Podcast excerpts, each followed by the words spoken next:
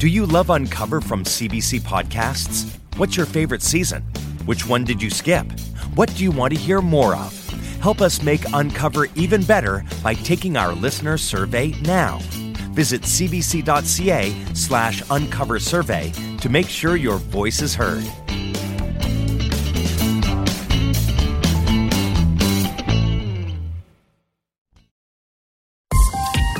This is a CBC podcast.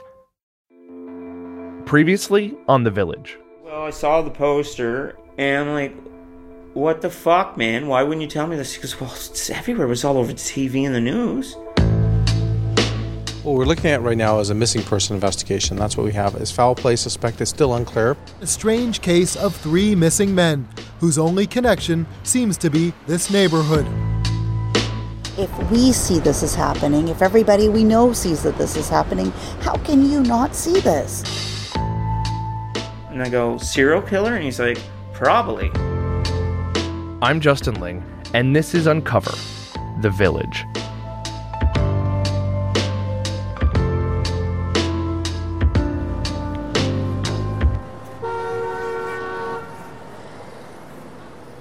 It's 2016. Skanda and Basir have been missing for six years. For Hamid, it's been four. Some of the missing persons posters are still up inside shops on Church Street. They're yellow and faded. The men might come up in conversation over coffee, like, hey, whatever happened to those guys who went missing? But mostly, people have moved on. I'm still trying to piece together the story, and there is so little to go on. Toronto police provide me with a two page summary of the case. Let me read you a little bit of it. Quote The Toronto Police Service have not found any evidence to say that any of the missing men mentioned above knew each other. The only information between all three that is similar is that they all like to attend similar bars in the Church and Wellesley area, especially the Black Eagle.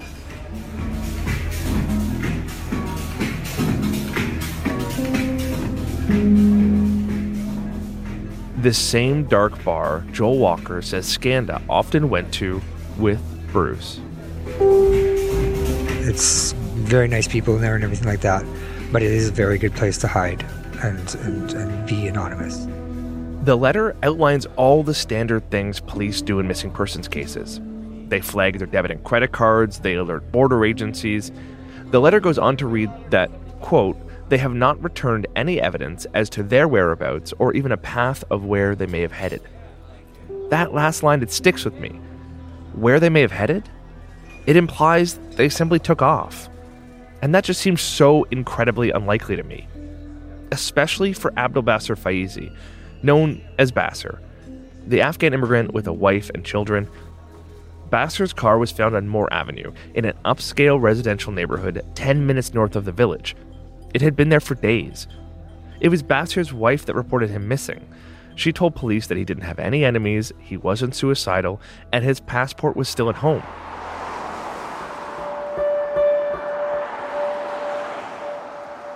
I went to where they found Basir's car. I wanted to see if I could figure out what he was doing the night he disappeared. I went back recently to retrace my steps. I sort of drive up and down the block a couple times and try to scope out where someone would have parked and where a car could kind of get left for a couple days without anyone calling it in or without it getting towed. And basically, this is the spot, kind of right up here, where there's overnight parking. You know, it's a pretty quiet stretch, and so I kind of pull in right here and, and get out.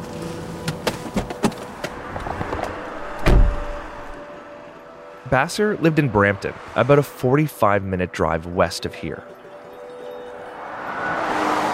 So I'm standing here thinking, why would you drive up here? Why would you drive 10 minutes north of the village, away from your home, where you didn't seem to have any connections whatsoever? After sundown, this area is pretty quiet. It's mostly just homes and a big graveyard. So I think, why drive up here at night? That's when I spot a wooded ravine with a little opening from the street. This might well be a cruising spot. You know, a lot of parks in the city, little nature walks, end up being pretty good spots for guys who are married or in the closet to meet up. So I look for a specific website where I know a lot of these listings are. And sure enough, the first hit in the area is the Beltline, where I'm standing. According to police records, the night Basir went missing went like this. It was December 29th, 2010. The factory where he worked closed early. A few hours later, around 7 p.m., he called his wife to say that he would be grabbing drinks with coworkers. In fact, he had driven to the village, to the Black Eagle. From there, he went to Steamworks, a men only sauna. After that, he bought himself a burger across the street. Then, somehow, his car winds up on Moore Avenue. It wasn't found until a week after he vanished. But police did not seem to piece together that Basir may have driven to Moore Avenue for sex.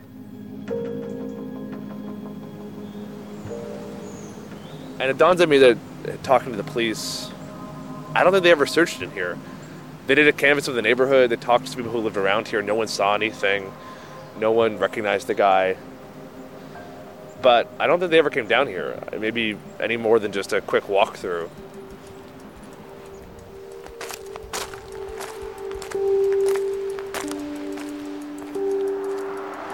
I get in my car and I drive around. I'm looking for nothing in particular, but I end up on a leafy street just a few minutes away. It's a quiet cul de sac. I park in front of a modern looking home shaded by some huge trees. I'm kind of standing right here. It's sort of a raised area, so it's a great vantage point overlooking the entire Beltline Trail and the whole neighborhood. I had no idea at the time but I had parked my car right in front of Karen Fraser's home on Mallory Crescent. I had walked right past her front yard, over to a spot that was just a few feet away from where police would later dig up her lawn. That warm summer day, Bruce McArthur may well have been in her backyard, tending to her flowers.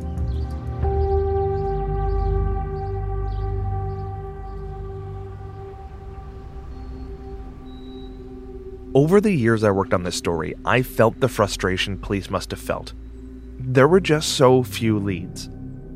But in June of 2017, I finally published my story on the missing men.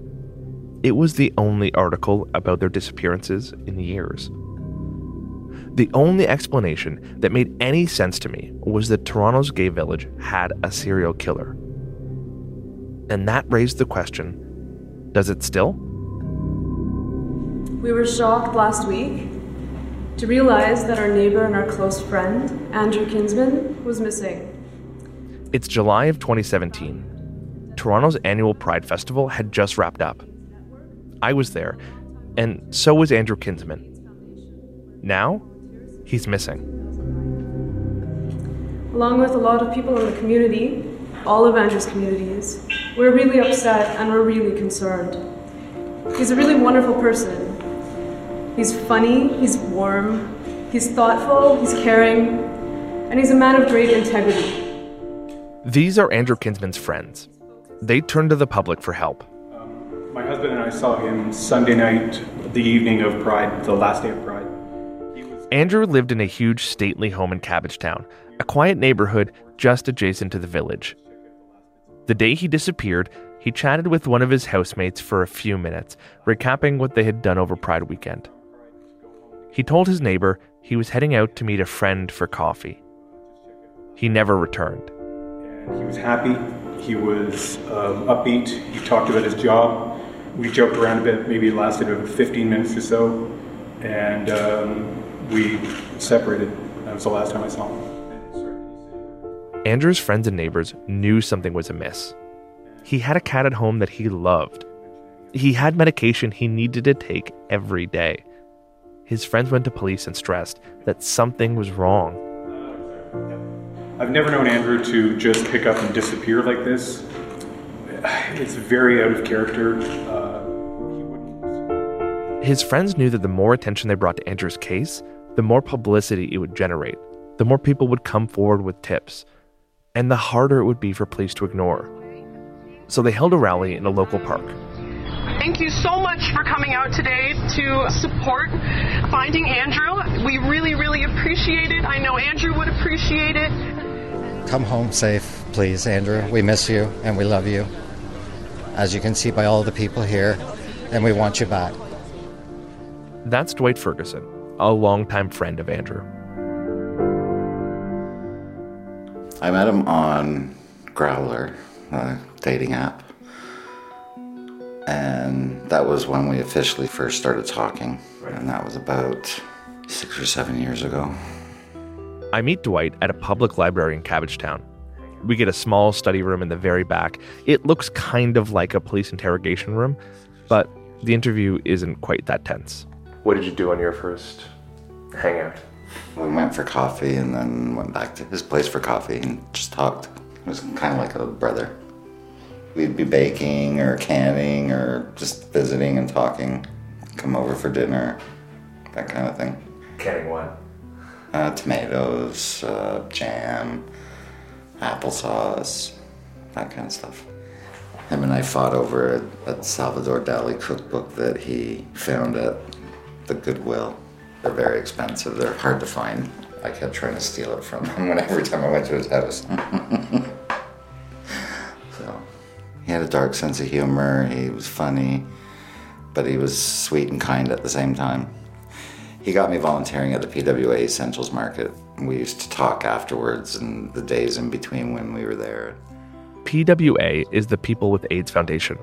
That's where Andrew worked. And then it wasn't until I got a call on the Wednesday from PWA that he was missing that, that I found out. Right. Do you remember kind of what your reaction was? Um, fear, worry, concern for him. It's not like him to just disappear, so it was it was very scary. The day I found out, I went over to Andrew's house and I actually started searching on my way over there because I live at not that far away. So I was, as I was walking through, I started checking the alleys and the streets and yards and stuff on my way over to his house. Andrew's network was a force. A small committee of concerned friends, neighbors, and family got together. They began printing posters, organizing searches, and they made sure that everyone in the city recognized his face. Yeah, and we just started postering and searching and getting search parties going, and PWA got involved and started helping us. And how many posters do you figure went up? Get a guess. At least eight thousand. Wow. We put over a thousand up just at Halloween. A picture of Andrew takes up most of the poster. He's facing the camera. He's tall, white. He's wearing a dark Bob and Doug McKenzie t shirt. Andrew's mouth is covered by a neatly kept but bushy beard. Even still, you can tell he's grinning. His eyes are squinting a bit. He has a look on his face like he just caught you doing something embarrassing. Underneath his picture, in big black letters, is the word missing. 49 years of age, 6 foot 4, medium build, wears glasses, short brown hair. The posters are everywhere. You can't walk a block without seeing Andrew Kinsman's face. In those early days, did you have an idea of what, what might have happened? No. We didn't know. Right. I'm sure we all had our thoughts, but after a while it got to the point, yeah, okay, something's happened bad that we're not going to find out anything good after a while, but in the beginning there's always hope until you get the word that there isn't anymore. It seemed so likely that Andrew's disappearance was linked to Skanda, Hamid, and Basir. Yes, Andrew was white, and the other three were brown skinned, but there were too many similarities to ignore. They were all a similar age, bearded. They all spent time in the village.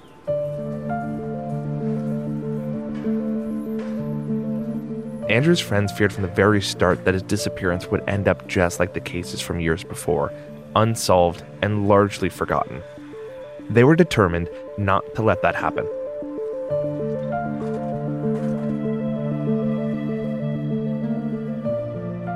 When the police finally listened to us and realized that, yes, he was missing and we better take this seriously, then they were great help working with us. Because you kind of had to underscore to them that this was very out of character for him. Yeah, it, it, took some coaxing to get them to, to start believing us, but once they did, they were right there all the time. Initially, it appeared Andrew was the first man to go missing from the village in five years. Maybe it was a coincidence. Maybe all the cases weren't connected after all. Then, police delivered some more troubling news. Months earlier, there had been another disappearance. It confirmed something that so many in the community had always feared that men had never stopped going missing.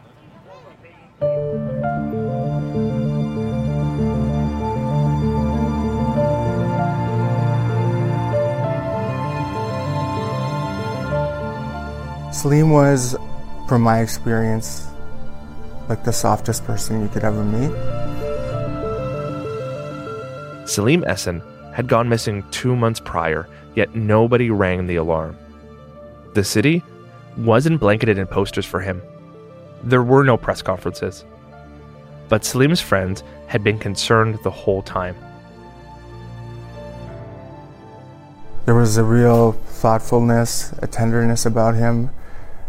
He had traveled so far. He wasn't from here. He came here. You know, he was like out there defining goals for himself, accessing support so he could achieve those things. And really, on- Selim had come to Canada from Turkey. He had struggled with substance abuse, but he got sober. He had even graduated from a peer counseling class. He wanted to help others get better. But now, he was missing. Another immigrant, another openly gay man, another brown face. And police hadn't connected the dots. It was deja vu.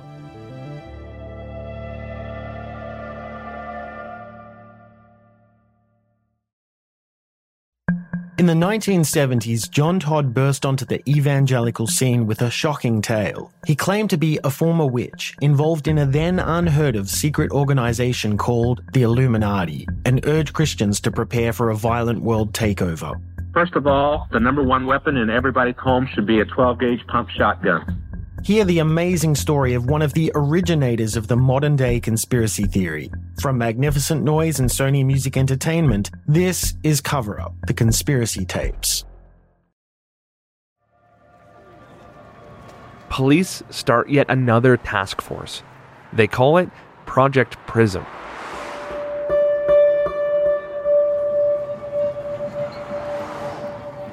Soon, the old missing persons posters with the faces of Skanda, Hamid, and Basir are back up. Everybody knows that something is deeply wrong. It's been seven years since Skanda went missing, and there are now five unsolved cases of missing men. Andrew's friends are desperate for answers. It's been more than a month since Andrew was last seen, and there's a growing sense of fear mixed with determination to find out what happened.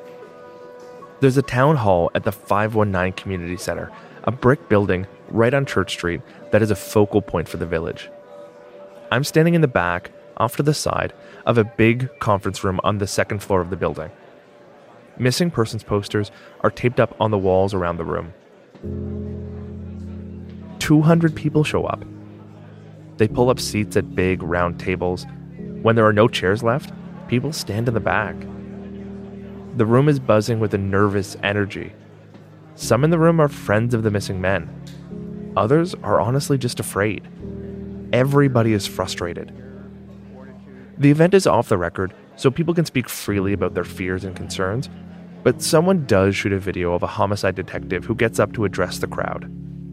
Sadly, I do not have a lot of information for you at this time. I can say right now, I have no evidence of criminality. I also have no evidence at this time to link, through evidence, the cases of the disappearance of Mr. Kinsman and also the disappearance of Mr. Esen. Now, the question is obviously That answer does not satisfy the community. The buzz goes around the room. How could these not be connected? I can say that cases that have disappearances that have not been solved do not get closed, but they do wait for additional information to come in. So, for us, even though we don't have a linkage now, we are certainly looking at previous cases. But if there's questions tonight that are going to be what have you uncovered or what techniques are you using or where are you looking, I'm so sorry because I know it's not satisfying, but I'm not able to give you that information.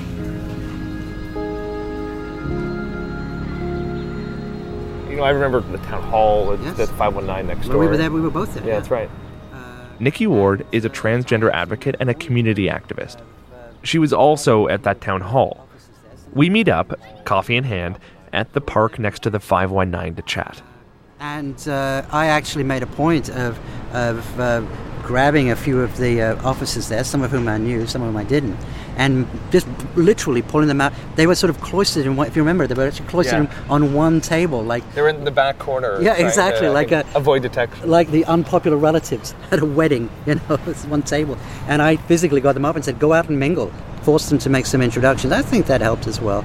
And everybody in the room was saying, is there a serial killer?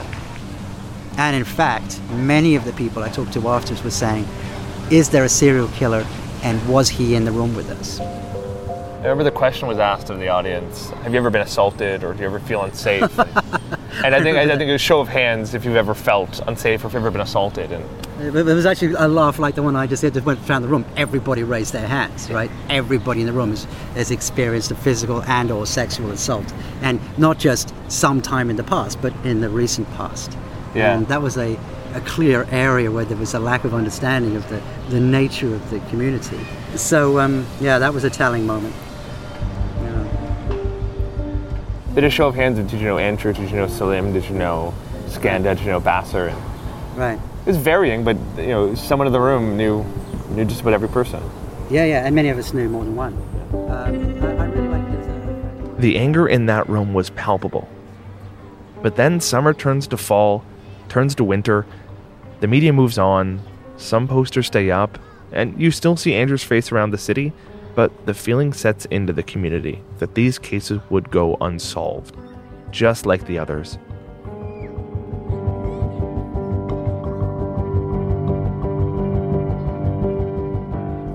Yeah, it was hard. It was really hard not knowing. It was exhausting.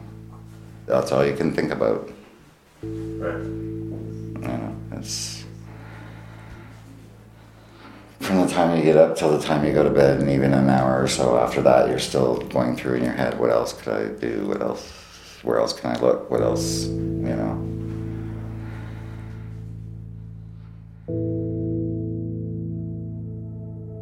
At the very end of 2017, police give one last update on their investigation.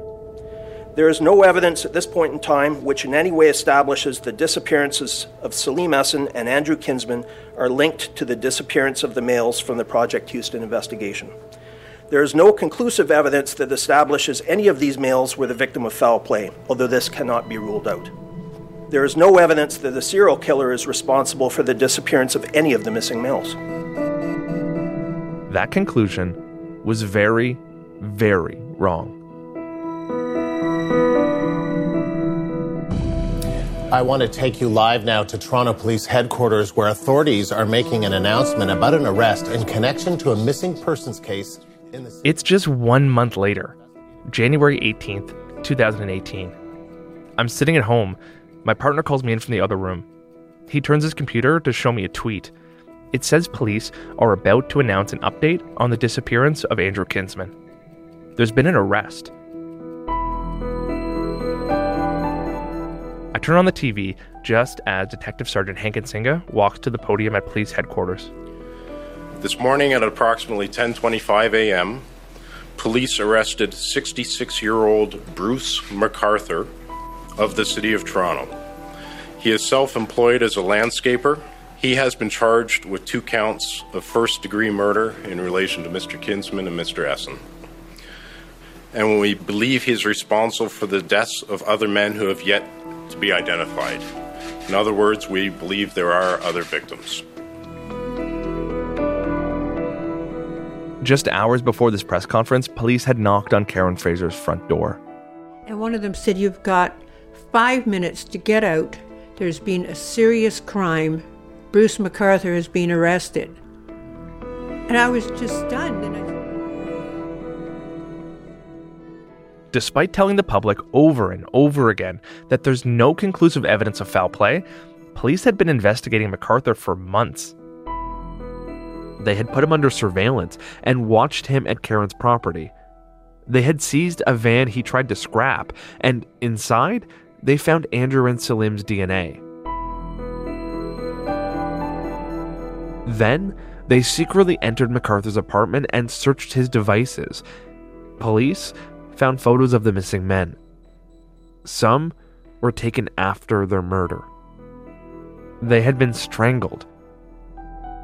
That is when police made the arrest. Now, they have enough evidence to lay charges, but there's one thing they haven't found.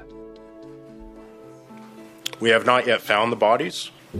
We're actively looking for them. Uh, we're conducting these search warrants in efforts to locate the bodies, but at this point in time, no, we have not located them.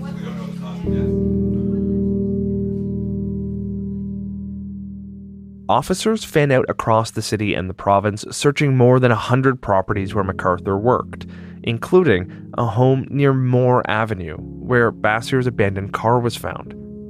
Police would learn that McArthur had been house sitting there when Bassier went missing. But ultimately, police make the most gruesome discovery at the place where McArthur had been a fixture for a decade. To date, the dismembered remains of at least three individuals have been recovered from the backyard of the residence at Mallory Crescent. The same spot where I had stood just a few months earlier as I tried to figure out what had happened to these missing men. Karen Fraser's leafy property on Mallory Crescent. These remains have not yet been identified. Police discovered the victims' bodies in those huge stone planters that sat in Karen's backyard. They found Hamid's remains in the ravine behind her house.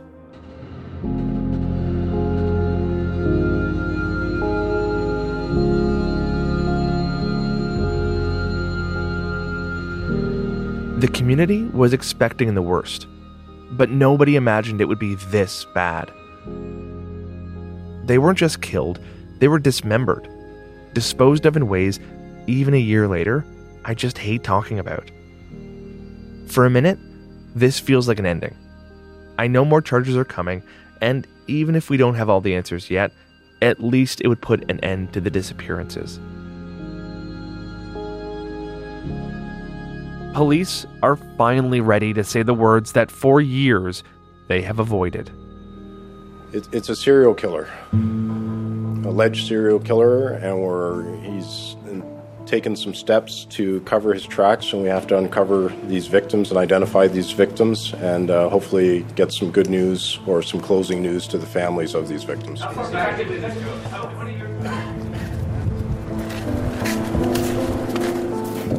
Mallory Crescent becomes an active crime scene. Yellow police tape surrounds the entire property. Police bring in vans, trucks, and even excavation equipment. Outside the tape are satellite TV trucks. Karen and her husband Ron can't even stay in their own home. Ron gets swarmed by reporters when he tries to move their stuff out. This must be quite an ordeal for Awesome you. story, not a good time. It would take months, but one by one, police do identify the missing men, including Skanda. Joel Walker, his friend who bonded with him over games of pool, remembers hearing the news. It was the worst thing I've ever heard in my life.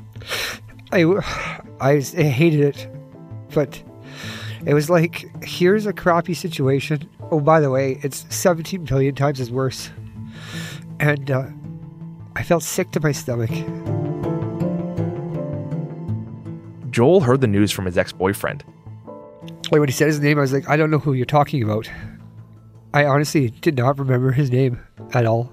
So I Googled or Facebooked his face and his name, and I was like, shut up.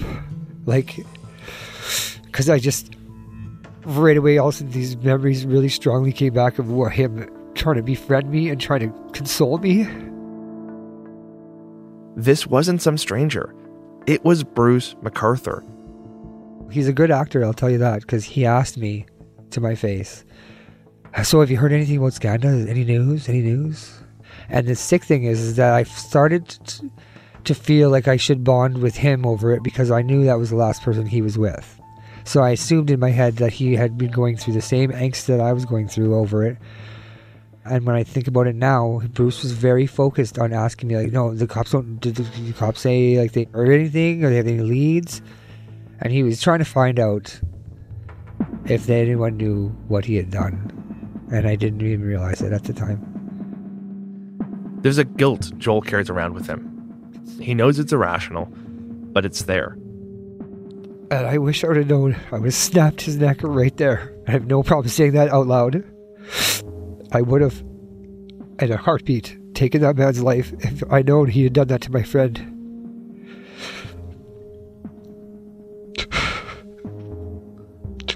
But that wouldn't have helped anything. It would just made me just like him. So I'm glad I didn't. He racked my forever memories with that person that I can't get back. So I wish nothing but the worst for that person.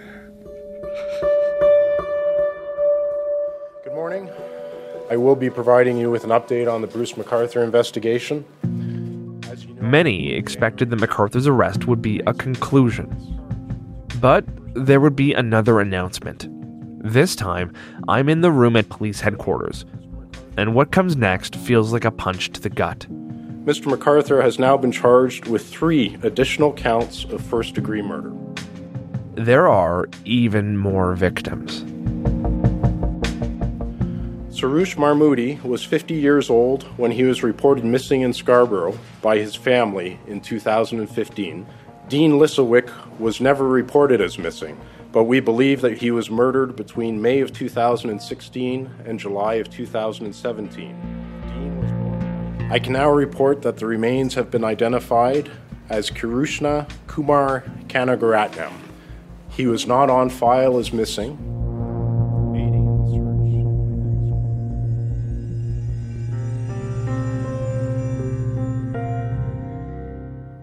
In total, the bodies of eight men were unearthed over seven months, including three names I hadn't heard before.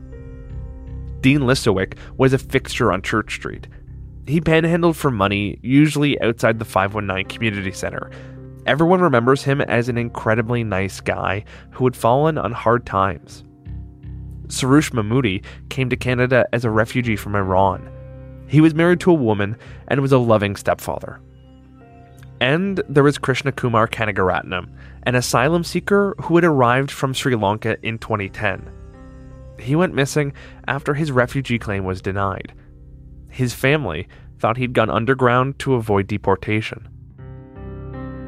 And then, of course, there was Skanda, the Sri Lankan refugee with a sense of humor and a penchant for jewelry. Basir, the Afghan refugee and father of two, who never had a chance to fully address his own sexuality. Hamid, the refugee from Afghanistan who would break into Bollywood songs at a moment's notice. Selim, who had struggled to get back on his feet and wanted to work as an addictions counselor. And Andrew, the activist who loved baking and had a dark sense of humor. A big part of what McArthur identified was people who he thought wouldn't be missed. Yeah. And that's the really, really dark part of, of all of this. Oh, well, there's so much darkness, but That's trans activist Nikki Ward. that, that, he, he picked people he thought he could get away with killing who wouldn't be missed. Whether because they were recent immigrants, people of color, maybe closeted, for whatever reason. That's the, that's the common thread that ties all of these people together, I think. And to find that he was somebody within, you know, a wolf in sheep's clothing, it, it was regrettably not surprising. I do take exception to the, the, the phrase, he was one of our own, because he most definitely was not one of my own or anyone else's own.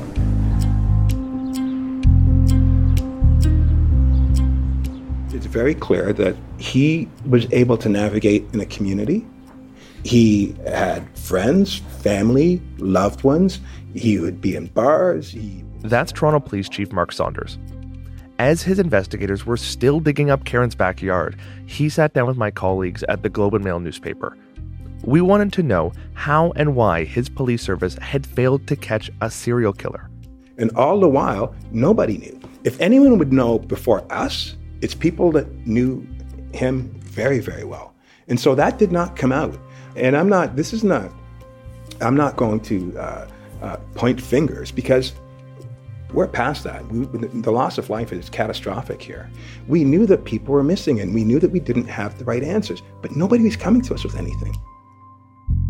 Nobody was coming to us with anything? That didn't go over well with the community, including Nikki Ward.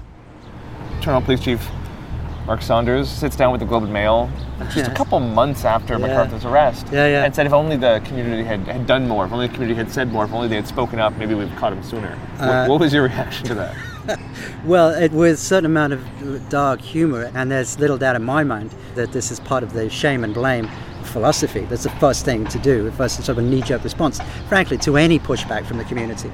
I was really, even by the, the, the poor communication standards we've come to expect, I was still kind of stunned at the barefacedness of it. It was quite brassy, to use a, an old fashioned word. Brassy is a pretty good word for it. And that attitude is exactly why Mita Hands, the woman who knew Skanda, is angry at police too. we have already been doing your job for you. How much more do you expect from us? Do you expect this from other communities to do your work for you? And how dare you, how dare you further victimize the people that are already not getting the good end of this deal? Eh, There's so much to be angry at. I, I don't even have words for it right now. I'm so angry. Us, but we know better. We know how. Saunders out. Justice now. Plenty of people agree. There are loud calls demanding Chief Saunders' resignation, including coming from these protesters who gather outside of his office. Use us. Try to shame us. Kill us. Leave us. Try to blame us, but we know. And here's the thing about Saunders' comments he's just wrong. Friends were coming to police with information. Remember Kyle, that friend of Hamid, the one who lives in Nova Scotia? I said that the last time I talked with him, and I gave a, a physical description, and um, I tried to look him up on the internet. He told police about Bruce McArthur in 2013. He was in Hamid's apartment with McArthur just months before he went missing. And that his name was Bruce, and I didn't know his surname. So the first time you spoke with them, or one of the first interviews you did, they had said, you know, oh yeah, we know that there's a guy named Bruce. But I always wondered, why didn't that tip change the entire course of the investigation? Turns out, it could have. A few days after Saunders' comments, I get a phone call. Hello. Hi, uh, do you mind This is an officer from inside the Toronto Police Service. They're cautious, and honestly, I understand why. They could lose their job for making this phone call. That's why I only communicated with them over a prepaid cell phone, which I bought with cash. And that's why we've disguised their voice. They have inside information, information that they're not supposed to be passing on to journalists. They've read Chief Saunders' interview, and they're angry. They also have a problem with the suggestion that the community didn't come forward to help. Yeah, so why don't we just dive right in? I mean, we got some of what you're frustrated about from our friend. Maybe you could just. The cop tells me that the investigation wasn't started to find three missing men. It was started because of a tip that Skanda had been murdered. Right. And obviously that tip didn't pan out. No, it did not. But that was Project Houston. They left two inexperienced officers on Project Houston. After the original project was disbanded, most of the investigators were taken off the project. During the investigation, it was discovered that there was two more missing gay men that had the same description as Skanda, same characteristics. The uh, Police discovered that Skanda and Basir both knew McArthur. They found his social media, his handle or whatever he was using. Uh, what was it, Silver Daddy or something like that? Oh, his dating profile. Yeah, the dating profile. So they had him on both. Then, after they had put out the flyers in the community, they got information that Bruce was associated to Kayhan as well. So they had McArthur on all three of them. Kayhan is Hamid. So police had linked McArthur to all three missing men. I see. They interviewed him. Toronto police interviewed Bruce McArthur in 2013. But he wasn't a murder suspect. He was a witness in a missing persons case. So, if I can ask you, how are you sure that they interviewed him? I, I've received that information. Okay. It, it's it's a good source. I would later find out that McArthur admitted in that interview he'd known Skanda and Hamid for years. He told police he'd hired Hamid for landscaping and that he knew Skanda from the Black Eagle. But he denied knowing anything about their disappearances. So, police let him go.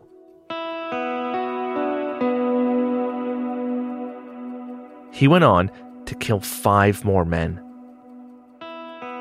I remember sitting in my dark living room after I hung up the phone and thinking, holy shit.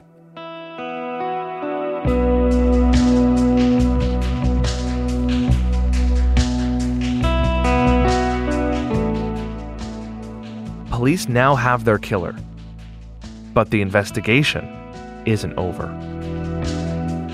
We are tracing his whereabouts as far back as we can go, essentially, uh, and seeing if we can link any outstanding occurrences to his movements and then see where we go from there. Police say there may be more victims. The trail of bodies may go back decades. Our investigative team are currently reviewing 15 homicide cold cases from 1975 to 1997. 15 more homicides. 15 more men with families and friends who have been waiting for answers for decades. Unsolved and largely forgotten.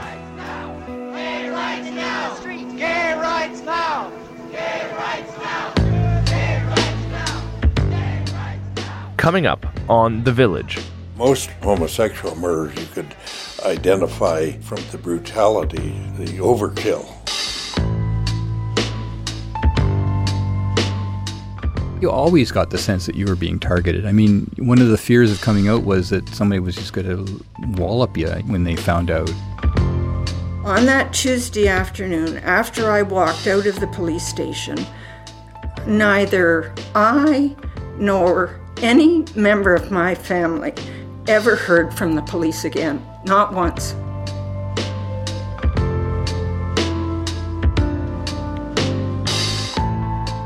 The Village is written and produced by me, Justin Ling, Jennifer Fowler, and Aaron Burns.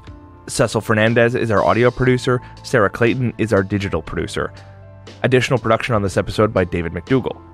Thank you to Xtra, a Canadian LGBTQ news source, for their audio. Tanya Springer is the senior producer of CBC Podcasts, and our executive producer is Arif Noorani. To watch our additional video profile on community leader and victims advocate Haran Vijayanathan, join our Facebook group Uncover or follow us on Twitter at UncoverCBC.